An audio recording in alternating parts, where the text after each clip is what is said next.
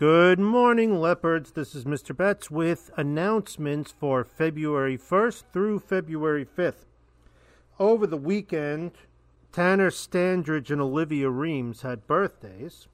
This week we have Victoria Krismacher and Natalie Cook on Monday, Luther Martin and Lily Payne on Tuesday, Carson Fowler on Wednesday, don't have anybody on Thursday, but a busy day on Friday. Ramon Paramo, Valentine Ramos, Nathaniel Bridegroom, and Flair Lee have birthdays. All right, so happy birthday for people who have birthdays this week. Our big announcement for this week is please, we know it is difficult that the kids are taking those iPads home.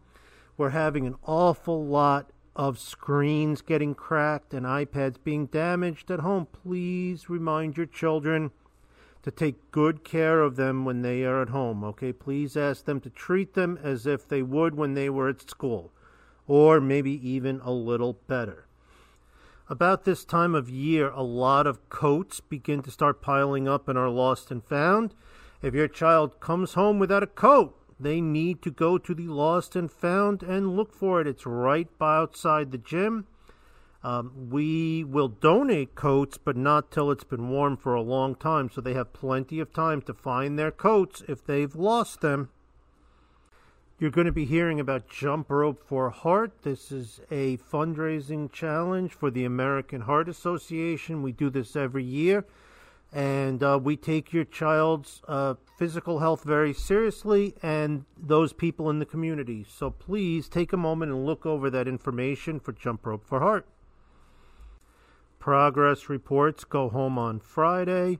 If you're on the school improvement team, you have a meeting on Tuesday at 3:45. If you're on leadership, you have a meeting on Thursday at 3:45.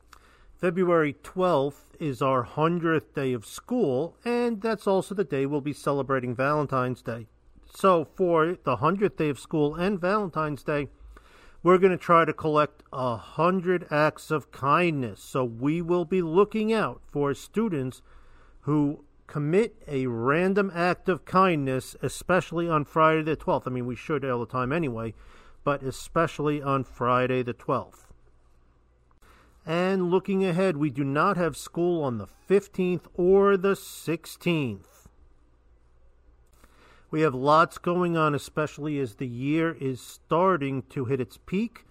Uh, consider, if you have access to Apple Podcasts, finding BCPS announcements and subscribing so you can have the announcements sent right to your phone, or just stay right here on 90.7 for announcements. Thank you for listening and have a great week.